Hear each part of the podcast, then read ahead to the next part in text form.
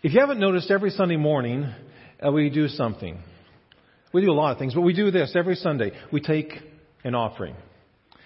And when you think about taking an offering for God, some people might say, why, why do you do that? I mean, the Bible tells us that God doesn't need anything. I mean, He has all the resources uh, of the universe at His fingertips. Um, God, as the Bible tells us, has the, the thousand cattle on a thousand hills.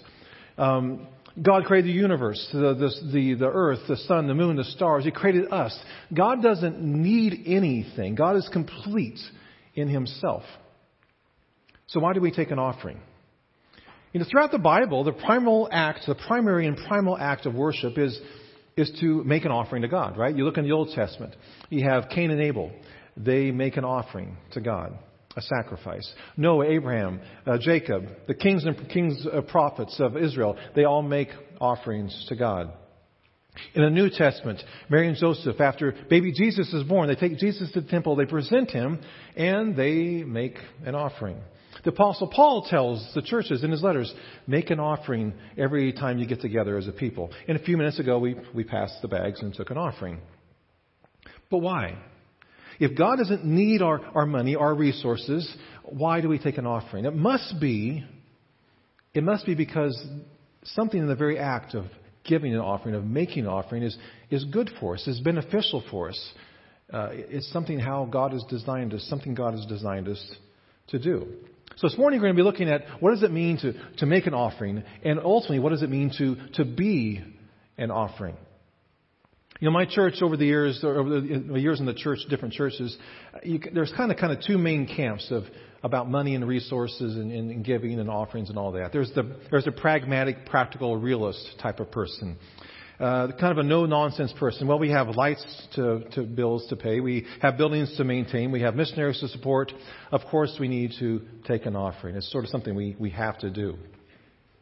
And nobody's come up with a better way to do it than take a break in the service and have the organist, the pianist, or the choir do something pretty. You pass the bag, and, and people give.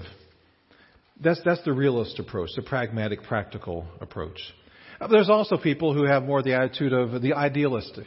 Um, you know, it's kind of a hassle. It kind of feels kind of gauche, kind of forward, but uh, awkward. But why don't we just live like the lilies of the field? Just be people of faith and pray, and, and God will work things out.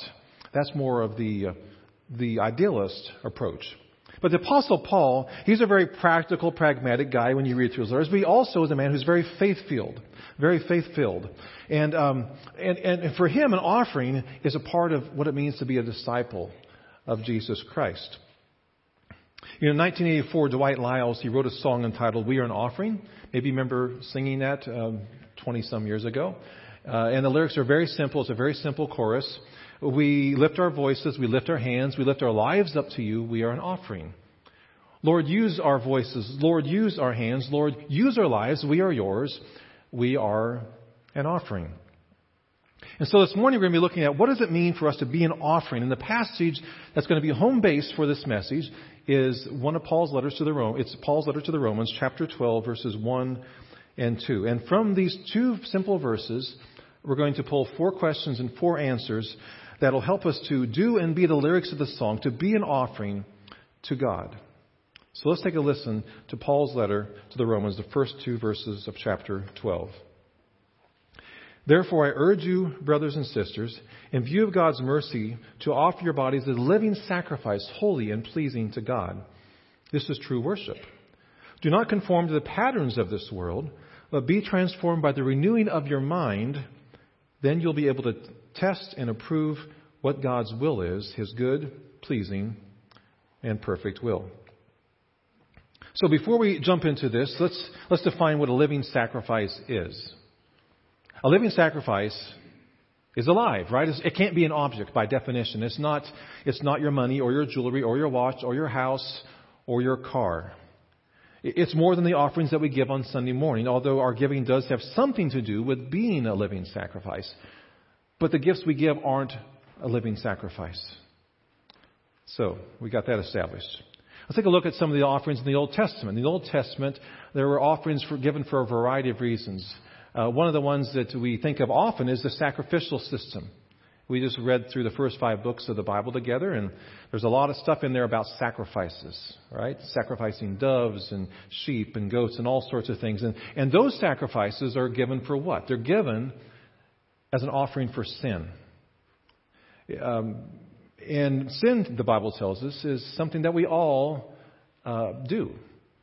Right? The, the, confirmation students, we teach them this is a definition for sin.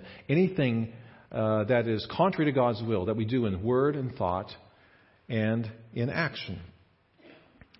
And so when we sin, and we all do, when we fall short of God, something has to be done to make us right with God. In the Old Testament, what was done was they would make sacrifices.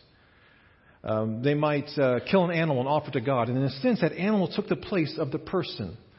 The animal took the place of, of the person and took the consequences, the punishment for the sins of that person or the people of God. In the New Testament, however, after Jesus died for us on the cross, the Bible tells us those sacrifices are no longer needed. In fact, in Hebrews, the, the, the, author of Hebrews tells us that Jesus is the perfect sacrifice, once and for all. And because of his sacrifice for us on the cross, we no longer have to make sacrifices for our sins. So the offerings we give are not for our sin, not some way to get right with God, not some way to, to buy favor with God, because we can't do that. It's impossible. So being a living sacrifice does not mean we sacrifice ourselves for our sins, although we can try to do that. We can beat ourselves up and not forgive ourselves, punish ourselves. But that's not a living sacrifice. In fact, that's, that's acting as if Jesus' sacrifice for your sins isn't enough. So sometimes sins in the Old Testament were made for our sins. Sacrifices were made for our sins. But we don't have to do that anymore because of what Jesus did for us on the cross. Also in the Old Testament, sometimes offerings were made just to say thank you. People would, after harvest, they would bring the first fruit of their, their crops. They would bring them and present them to God as a way for them to kind of acknowledge that, that these were blessings that came from God's hands. That, uh, that these were things that God had blessed them with, that they belonged to God. Uh, and they were thankful for allowing Him to use them and to benefit from them. Psalm 24:1 says this about the ownership of, of the things we have. The earth is the Lord's and everything. Everything in it. So we're simply stewards of the gifts and blessings that we have. And sometimes offerings were made to designate something for a special purpose, what the Bible calls consecration. And consecration means simply to be set apart, to be set aside, to be designated for a special occasion or purpose. Uh, for example, uh, when they were building the temple in First Chronicles, all the gifts of the people were consecrated. They were set aside for building the temple for God's purposes. So it's these last two types of offerings, offerings of gratitude or thanks, and offerings uh, of, that were consecrated and set aside for God's purposes. These are the types of offerings that Paul has in mind when he tells us, offer your bodies as living sacrifices. So let's take a look at these, these, these four questions and four answers. The thank offering leads us to the first of our questions why? Why are we to offer ourselves as living sacrifices? The answer is right here in front of us, verse 1. Therefore, I urge you, in view of God's mercy. I urge you in view of God's mercy. So, when we have a picture of and a view of God's mercy, what He's done for us, it should fill us with gratitude. And our response should be to offer ourselves back to God. Now, grace, it's been said, is God giving us something that we do not deserve. Grace is God giving us something we do not deserve, like forgiveness, uh, peace, healing, blessings, um, the hope of heaven. And mercy, it's been said, is God not giving us something that we do deserve. Not giving us something we do deserve. And according to the Bible, because we are sinners, we deserve separation from God. We don't deserve anything from God. We're not owed anything from God. But God, through Christ, has given us He's given us what we don't deserve through grace, and He's not given us what we do deserve through mercy. So Paul says, in view of that, offer your bodies as living sacrifices, as a thank offering to God. Our next question is for what purpose? Are we to offer our bodies as living sacrifices? In Exodus 19, just before Moses uh, is given the Ten Commandments by God, God tells Moses to tell the people this. He says, If you obey me fully and keep my covenant, then out of all nations you will be my treasured possession. Although the whole earth is mine, you will be for me a kingdom of priests and a holy nation. And then God tells Moses in verse 10 Go to the people and consecrate them. So don't just consecrate the gifts they give, consecrate the people. 1 Peter 2 says much the same thing. But you are a chosen people, a royal priesthood, a holy nation, a people belonging to God. For what purpose? So that you may declare the praises of Him who called you out of darkness into His wonderful light. Once you were not a people, but now you are the people of God. Once you had not received mercy, but now you have received mercy. You know, in our kitchen, um, above the fridge, we have a cabinet. And in that cabinet, we don't go there very often, but in that cabinet above the, the fridge in the kitchen, there is a set of china.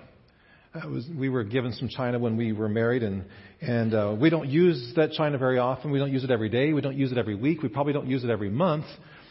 But we do use it once in a while for holidays or dinner parties or just, just because we want to feel special that night.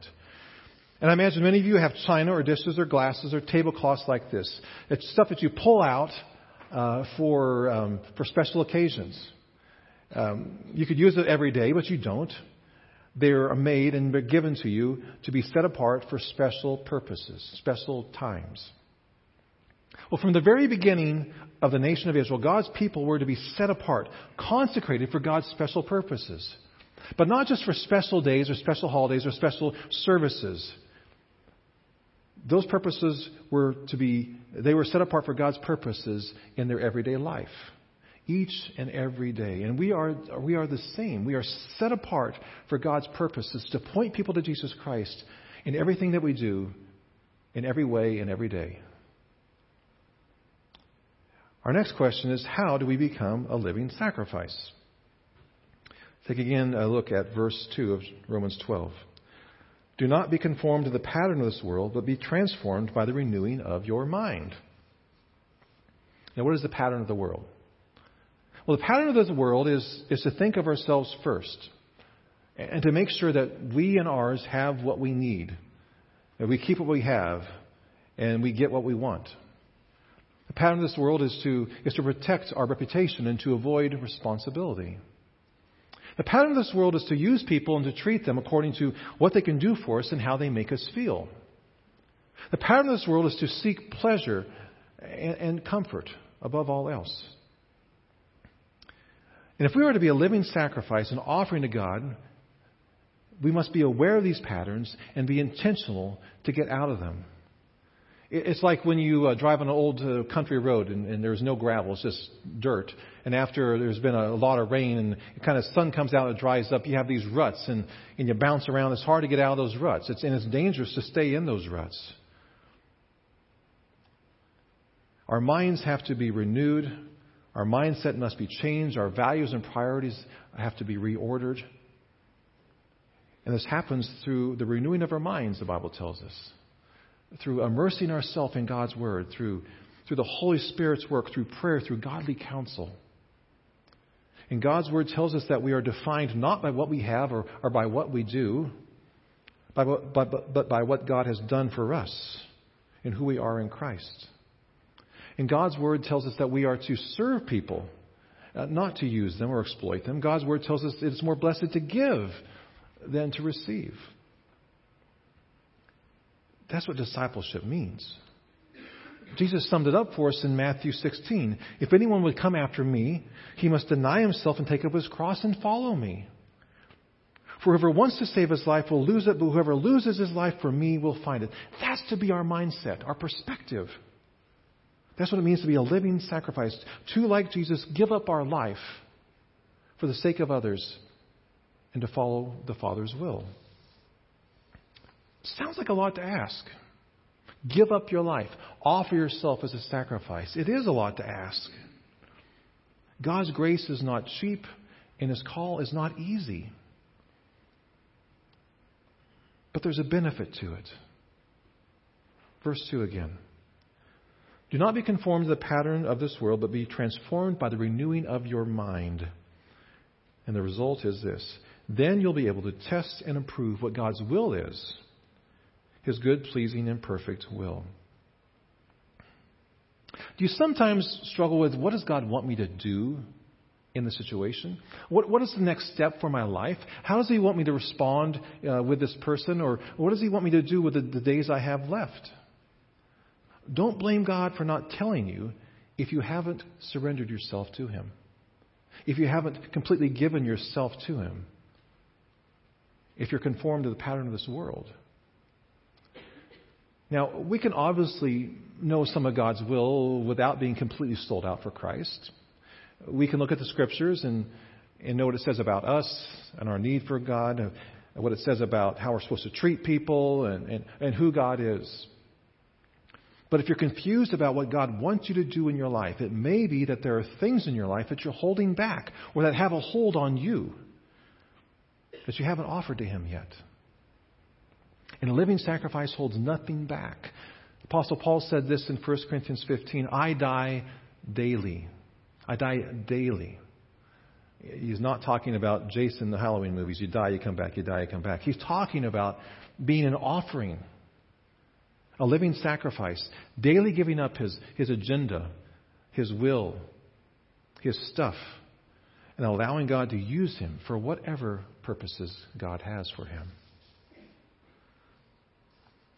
So, what are some of the things that could hold us back that we need to offer to God? It can be our hobbies, it can be our relationships, it could be our work, it could be our appearance, uh, it could be things that we use, uh, take, use our time for. It could be our resources. Whatever they are, when we offer them to God, when we release them to God, it helps us keep them in their proper place, and it keeps us on that altar as a living sacrifice. So, why do we take offerings? Why is oh, God doesn't need our stuff? He wants us. And if we need our stuff too much, if we hold on it too closely, then that keeps us from Him. That's why God asks us to offer our bodies as living sacrifices. God wants us all. He wants all of us. We are truly to be an offering. And so, as we stand and sing a song of commitment and consecration, use the time to reflect upon God's mercy. He has not given you what you deserve. Thank God for that. Use the time to think about the things in your life that you need to offer to God. And use the time to, to offer yourself to God, a living sacrifice set apart to declare the praises of our great and mighty Father. Let's pray. Father, we are grateful for all that you have given us, all the ways that you have blessed us. And Lord, we, we thank you uh, for your great grace and your great mercy. And so, Lord, in view of the mercy that you've bestowed upon us, Lord, we, we, we offer ourselves back to you. We know it's a daily struggle. And we crawl off that altar and then we crawl back on and we hold on to things, we hold things back. But Lord, we want to grow in these, we want to be, become people who um, truly offer ourselves completely to you. And so, Lord, we just pray that your Spirit would reveal to us the things that we need to release to you, uh, that your Spirit would reveal to us where we are conforming to the patterns of this world and where we need, a, we need to have our mind renewed and our perspective changed and our, our heart and attitude changed. And Lord, we just pray that uh, you would do those things in our lives so that we truly would be renewed and, and know your good and pleasing and perfect will, and that we would point others to Jesus Christ through our lives, each and every day, set apart, set aside, to be in the world but not of it, to be light and salt, to point others to you, Lord. We offer ourselves to you completely, body, mind, and soul, in Jesus' name. Amen.